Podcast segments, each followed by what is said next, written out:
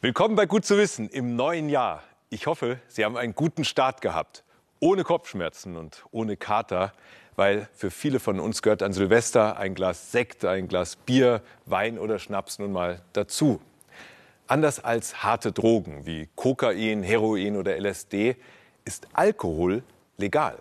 Dabei besteht auch beim Alkohol die Gefahr, süchtig zu werden. Um besser herauszufinden, wie Alkohol im Körper wirkt, haben Mannheimer Forscher ein Labor mit Kneipenatmosphäre gebaut. Feierabend. Endlich ein Glas Wein. Die Lust auf Alkohol entsteht im Kopf. Aber in welchen Alltagssituationen ist sie besonders stark? Nadja ist wissenschaftliche Mitarbeiterin und besucht die Bar im Dienst der Forschung. Die Kneipe ist das neue Labor des Zentralinstituts für seelische Gesundheit in Mannheim. Barlab, sagen die Forscher dazu. So ein Barlab, wie wir es eingerichtet haben, hat den riesen Vorteil, dass es realitätsnah ist. Auch Alkoholabhängige haben nicht immer und überall Lust, Alkohol zu trinken, sondern es kommt auf bestimmte Stimulusbedingungen, Umgebungsfaktoren an. Und wenn man untersuchen will, wie reagiert der Körper, die psychische Befindlichkeit, neurobiologische Prozesse in einer alkoholnahen Situation, ist das viel schwieriger, das in einem weißgetünchten Krankenhausraum zu machen, als in einer Atmosphäre, die für die Patienten schon immer mit Alkohol auch ein Stück verbunden ist. Zunächst ist die Wirkung von Alkohol im Gehirn bei fast allen Menschen gleich. Ethanol stört die Signalverarbeitung zwischen den Nervenzellen und macht sie langsamer. Außerdem schüttet das Gehirn Glückshormone aus, Dopamin etwa. Schon ab 0,5 Promille versagt die Selbstkontrolle. Das kann peinlich werden oder zu aggressivem Verhalten führen.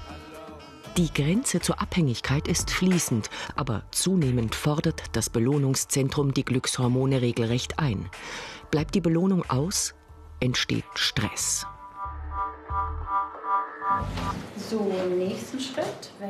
Die Mannheimer Forscher wollen wissen, wann der Stress zunimmt. Dafür wird Nadja mit Sensoren ausgestattet. Diese messen die Muskelspannung, die Hautleitfähigkeit sowie Puls und Atemfrequenz.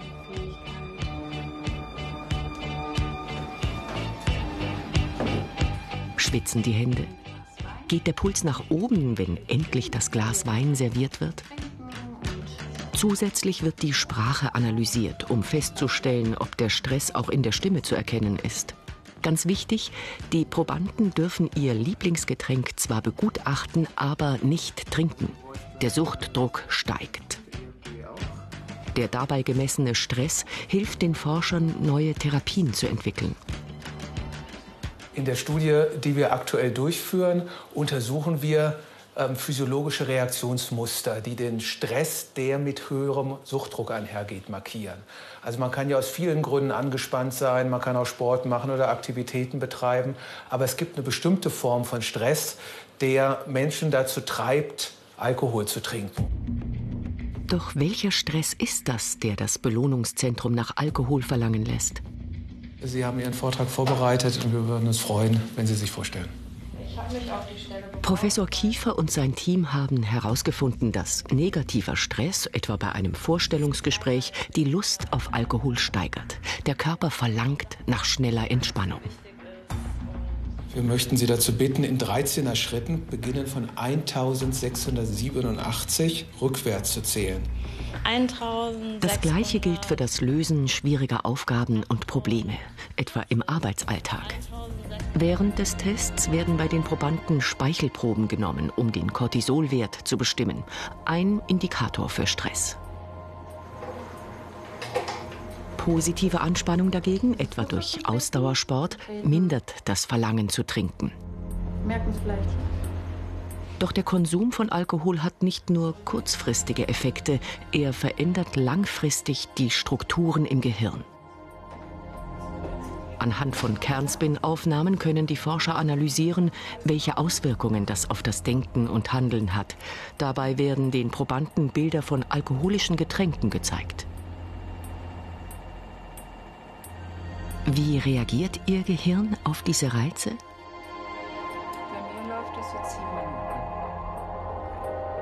Wir sehen an den Gehirnstrukturen, dass das Gehirn Alkohol assoziierte Hinweisreize, also eine Flasche Bier oder ein Glas Wein, schneller verarbeitet und schneller darauf reagiert. Es ist also sozusagen trainiert.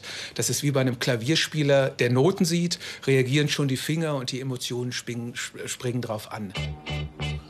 Alkohol verändert das Gehirn, belastet aber auch den ganzen Körper, vor allem die Leber. Das kann bis zum Tod führen. Die gute Nachricht, wird der Konsum gestoppt, regeneriert sich der Körper relativ schnell. Die Leber beginnt sich schon nach wenigen Tagen zu erholen.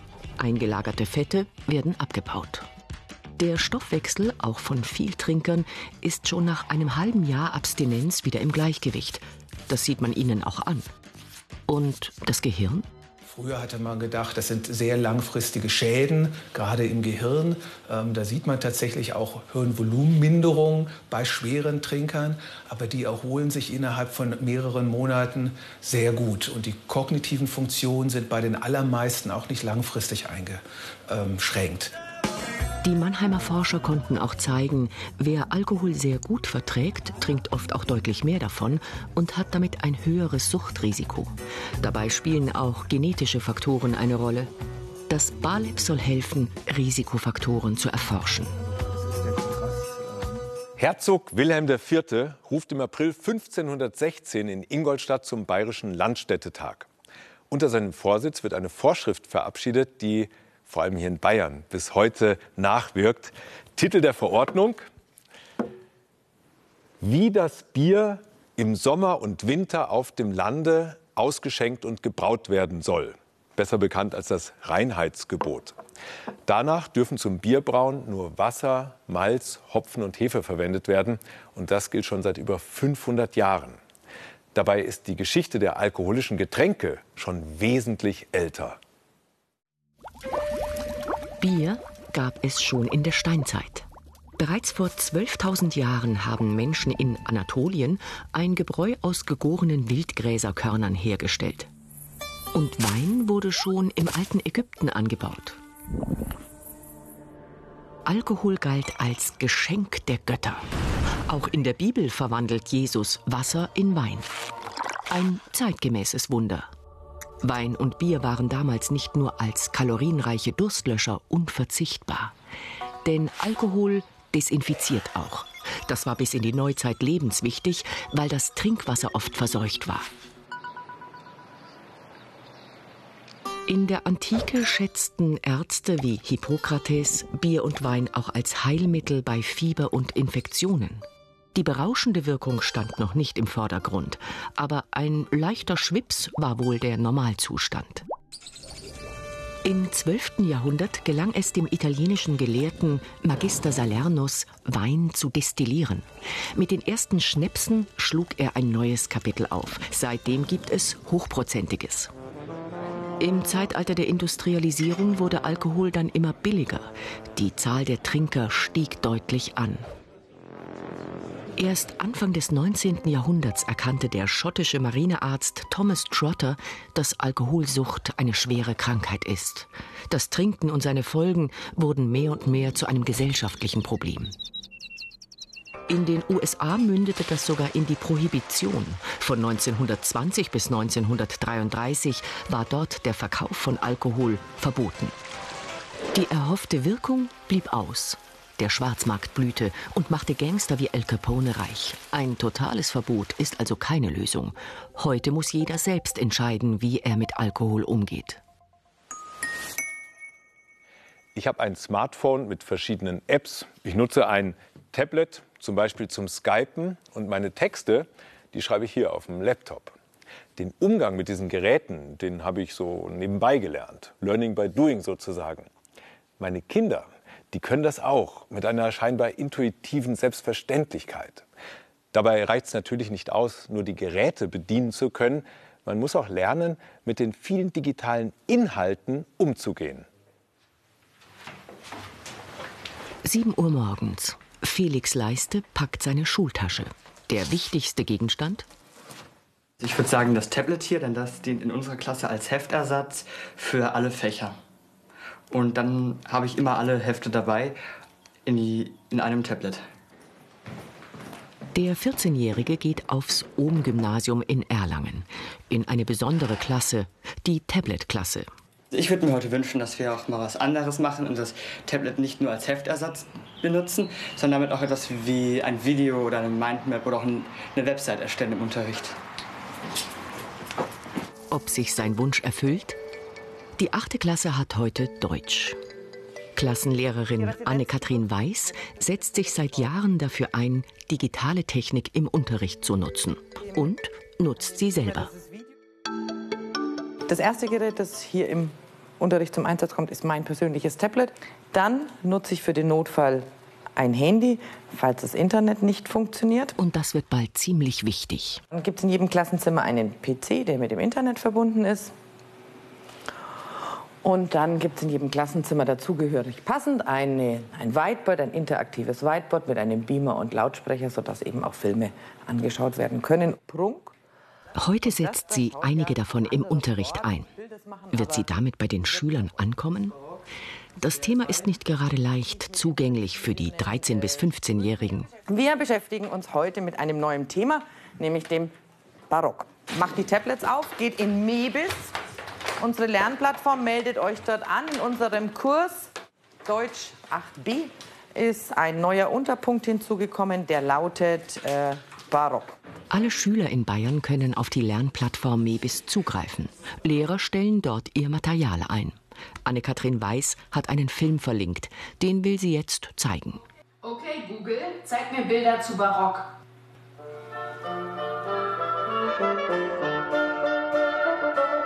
Deshalb geht es um barocke Literatur. Die Schüler schreiben mit. Nicht in ihr Heft, sondern mit einem elektronischen Stift in ihr Tablet.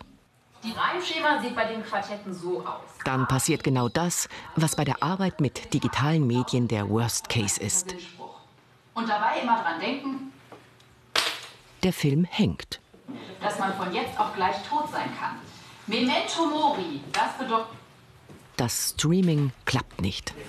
Das Thema ist, dass wir eine so dünne Leitung haben, eine so dünne Leitung haben, dass ich jetzt das vorher sozusagen runterladen muss, damit es problemlos ohne Ruckeln gezeigt werden kann. Wir können ganz tolle Ideen machen, aber wir scheitern jetzt an einem 4-Minuten-Video, um das den Schülern zu zeigen. Was passiert dann mit der Klasse? Wird die dann unruhig? Jetzt kommt der Notfallplan B.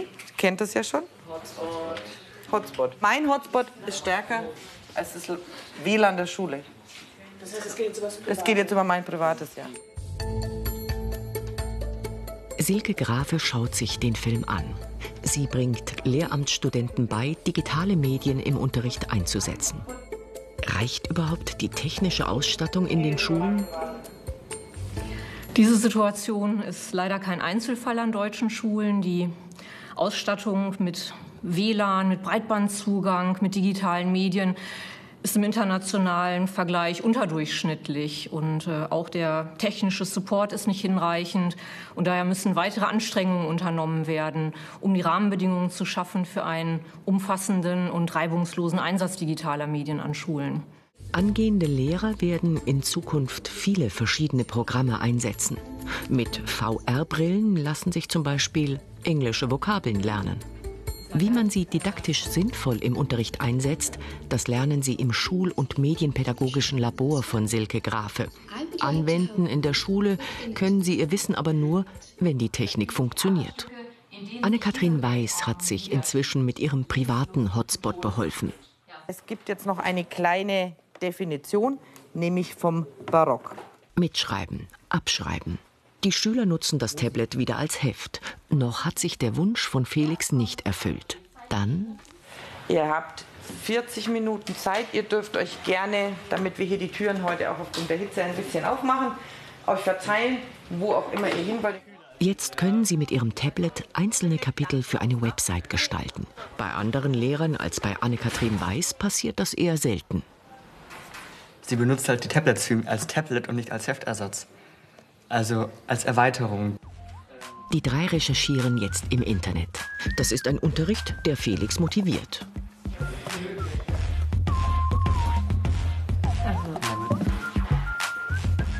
Die Lehrerin lässt ihnen den Freiraum dafür, selbst entscheiden zu können, in welchem Tempo sie arbeiten wollen.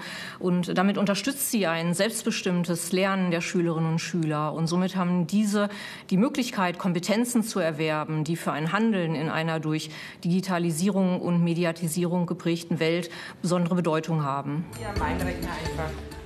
Die Schüler sind nach 40 Minuten wieder alle pünktlich im Klassenraum und halten einen kleinen Vortrag über das, was sie sich selbst beigebracht haben.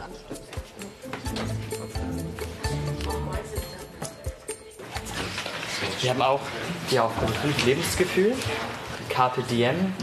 Das bedeutet so ungefähr, das Leben ist zerbrechlich. Die Website ist zwar nicht fertig geworden, aber das machen Anne-Kathrin Weiß und die Tablet-Klasse in der nächsten Deutschstunde. Also ich finde es super, dass die Kinder in der Schule lernen, wie so eine Website entsteht.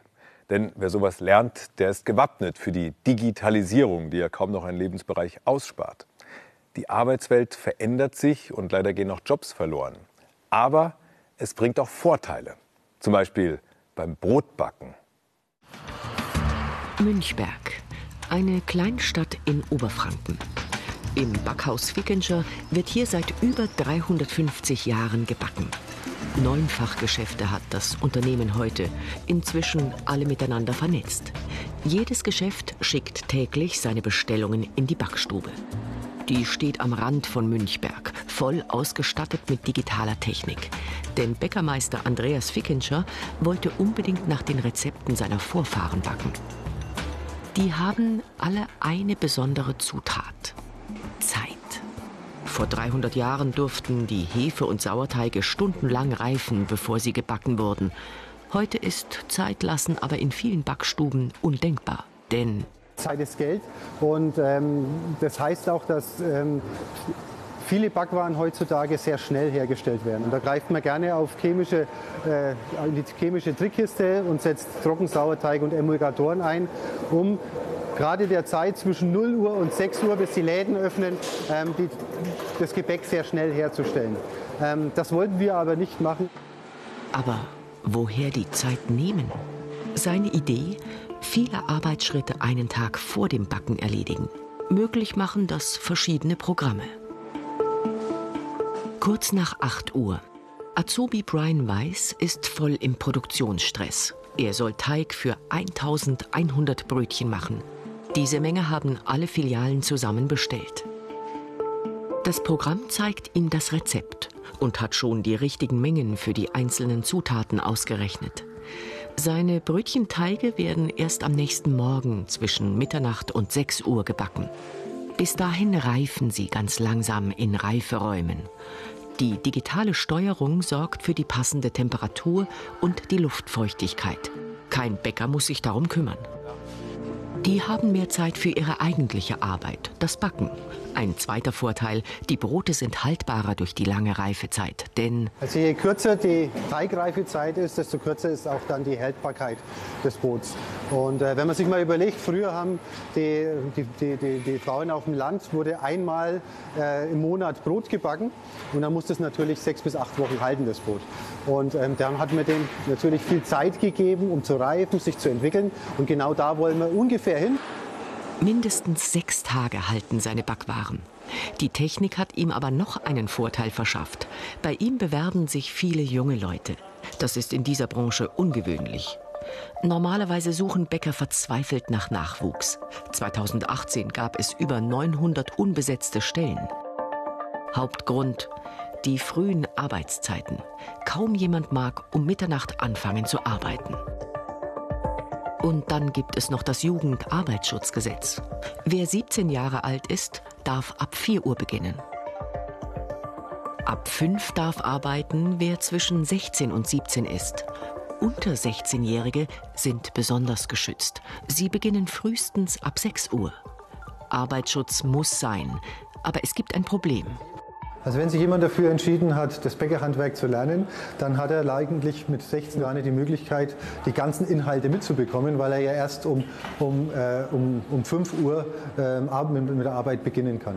Ähm, und da ist die Frühschicht, die fängt ja an um 12 und geht um 8.30 Uhr nach Hause, die geht dann heim und die ganzen Ausbildungsinhalte sind eigentlich äh, per se. Deshalb ähm, haben wir versucht, sehr viel von der Nachtarbeit auf den Tag zu verlegen, um ganz einfach diese Ausbildung viel besser zu bewältigen. 70 Prozent der Nachtarbeit hat er auf den Tag verlegt. Dadurch ist der Beruf für junge Leute wieder attraktiv. In seinem Team gibt es noch jemand Besonderen, Ramazan Yildiz. Er ist gehörlos. Zwischen 3 und 6 Uhr morgens stellt er für die neuen Fachgeschäfte die Bestellungen zusammen. Die betriebsinterne Kommunikation schickt die Bestellzahlen auf seinen PC. Ramazan Yildiz liest sie ab und sortiert die genaue Anzahl pro Fachgeschäft in die Kisten. Oben kann er nochmal ablesen, ob die Menge stimmt. Es ist leichter für mich, die Arbeit zu erledigen mit dem Touch-PC. Aufgrund meiner Gehörlosigkeit ist es für mich einfacher, alles am Bildschirm zu bearbeiten. Denn ich kann besser schauen als hören. Und das ermöglicht mir der Touch-PC. Früher wurden die Bestellungen per Telefon durchgegeben. Das hätte Ramazan Yildiz nicht hören können. Wir konnten ihm durch die Digitalisierung und durch die Kommunikation, wie wir jetzt mit ihm kommunizieren, ermöglichen, dass er einen, einen eigenständigen Arbeitsplatz hat mit all der Verantwortung und ist jetzt ein vollständiges Mitglied bei uns im Team. Digitalisierung verändert den beruflichen Alltag. Klug eingesetzt kann sie einen Beruf attraktiver und einfacher machen und Menschen integrieren. Vier Wochen lang war das Forschungsschiff Sonne diesen Sommer unterwegs im südchinesischen Meer vor den Megastädten Hongkong, Shenzhen und Guangzhou. Dieses Gebiet, das ist so etwas wie ein natürliches Labor. Denn dort zeigt sich schon heute, wie sich unsere Meere verändern, wenn immer größere Städte mit immer mehr Menschen an den Küsten entstehen. An Bord waren etwa 40 Wissenschaftlerinnen und Wissenschaftler und auch mein gut zu wissen Kollege Jan Kerkhoff. Und er war mit seiner Kamera auch dabei, als die Forscher eine besondere Apparatur zum Einsammeln von Schadstoffen ins Wasser gebracht haben. Die deutsche Sonne im südchinesischen Meer. Unterwegs bei Sturm und Wellen vor der Küste von Hongkong. Auf der Jagd nach Schadstoffen, die Millionen Menschen ins Meer bringen. Vorbereitungen für ein gewagtes und aufwendiges Unternehmen. Eine anderthalb Kilometer lange Leine, bestückt mit Messinstrumenten und Sammelapparaten, soll zwei Jahre lang Partikel und Substanzen einfangen, die ins Meer gelangt sind. An Deck 35 Grad im Schatten, fast 100 Prozent Luftfeuchtigkeit. Schön warm. Man sieht vielleicht auch, dass mir der Schweiß durchs Gesicht rinnt. In der Nacht wird das alles vorbereitet. Etwa die Telefonzelle, wie die Wissenschaftler die große Falle nennen. In dem Trichter wird alles, was von der Meeresoberfläche nach unten sinkt, eingefangen. Und in Probenflaschen gesammelt. Für zwei Jahre soll die Falle zusammen mit anderen Geräten im tiefen Wasser auf hoher See verankert werden. Nicht sicher ist, ob die Wissenschaftler sie danach auch wiederbekommen umsonst. Man hat äh, die Geräte natürlich verloren, das ist ja auch ein finanzieller Verlust. Aber vor allen Dingen hat man dann die Daten nicht, die man mit der Verankerung gewinnen will. Das tut dann weh. Ein weiteres Gerät soll dafür sorgen, dass alles nach zwei Jahren wieder an die Oberfläche kommt. Es hat zwei Zangen, die die Messgeräte im Wasser festhalten. In zwei Jahren sollen die durch ein Tonsignal wieder geöffnet werden und die Messgeräte wieder freigeben.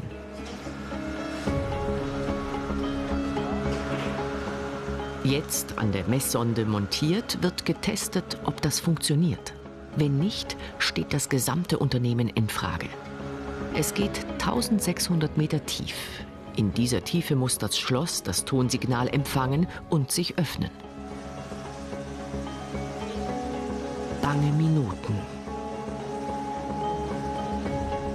Dann ist klar, das Schloss funktioniert. Die Zangen haben sich in der Tiefe durch das Tonsignal geöffnet.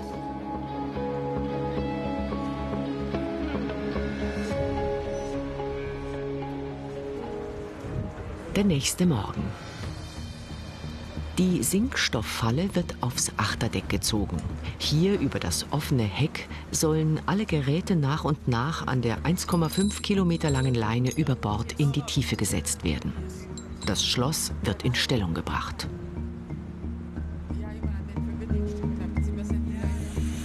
Als erstes geht eine Boje über Bord, die später ganz oben an der Leine im Wasser schweben wird.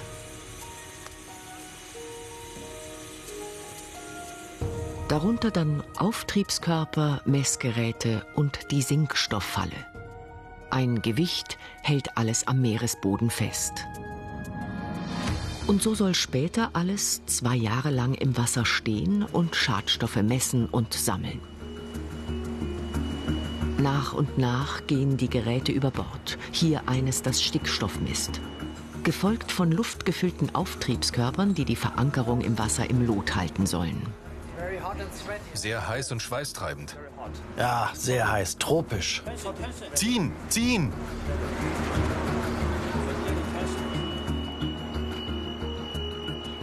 Wenn man irgendwie seinen Finger zwischen Leine und irgendein, äh, irgendein Metallgerät kriegt, dann kriegt man die nicht wieder raus zum Beispiel. Es kann relativ viel passieren. Alle sind hochkonzentriert, um zu verhindern, dass ihnen oder den Geräten was passiert. Ja, die Challenge ist äh, natürlich, dass alles heil bleibt und im Betrieb bleibt. Äh, man denkt ja immer an die vielen Sachen, die schief gehen können und hofft, dass es nicht schief geht, dass eben äh, alles klappt. Aber wenn man nicht äh, Equipment verliert, dann macht man nicht genügend spannende Sachen damit. Also man muss schon äh, die Grenzen auch ausreizen. Die Ozeanografin Johanna Waniek kontrolliert, ob sich die bisher ausgebrachte Leine nicht verwickelt hat. Dann geht die große Falle über Bord.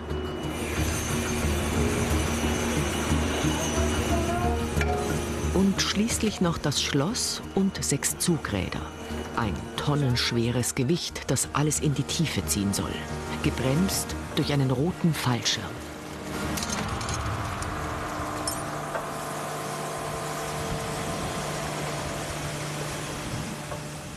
Wir werden sie jetzt gleich hier einmessen, dann wissen wir, wo sie steht.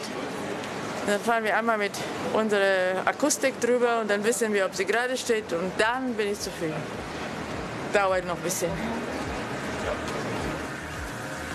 Der Ingenieur Malte Palentin gibt mit einem Hydrophon, das Lautsprecher und Mikrofon in einem ist, ein Tonsignal in die Tiefe, um die Verankerung zu orten.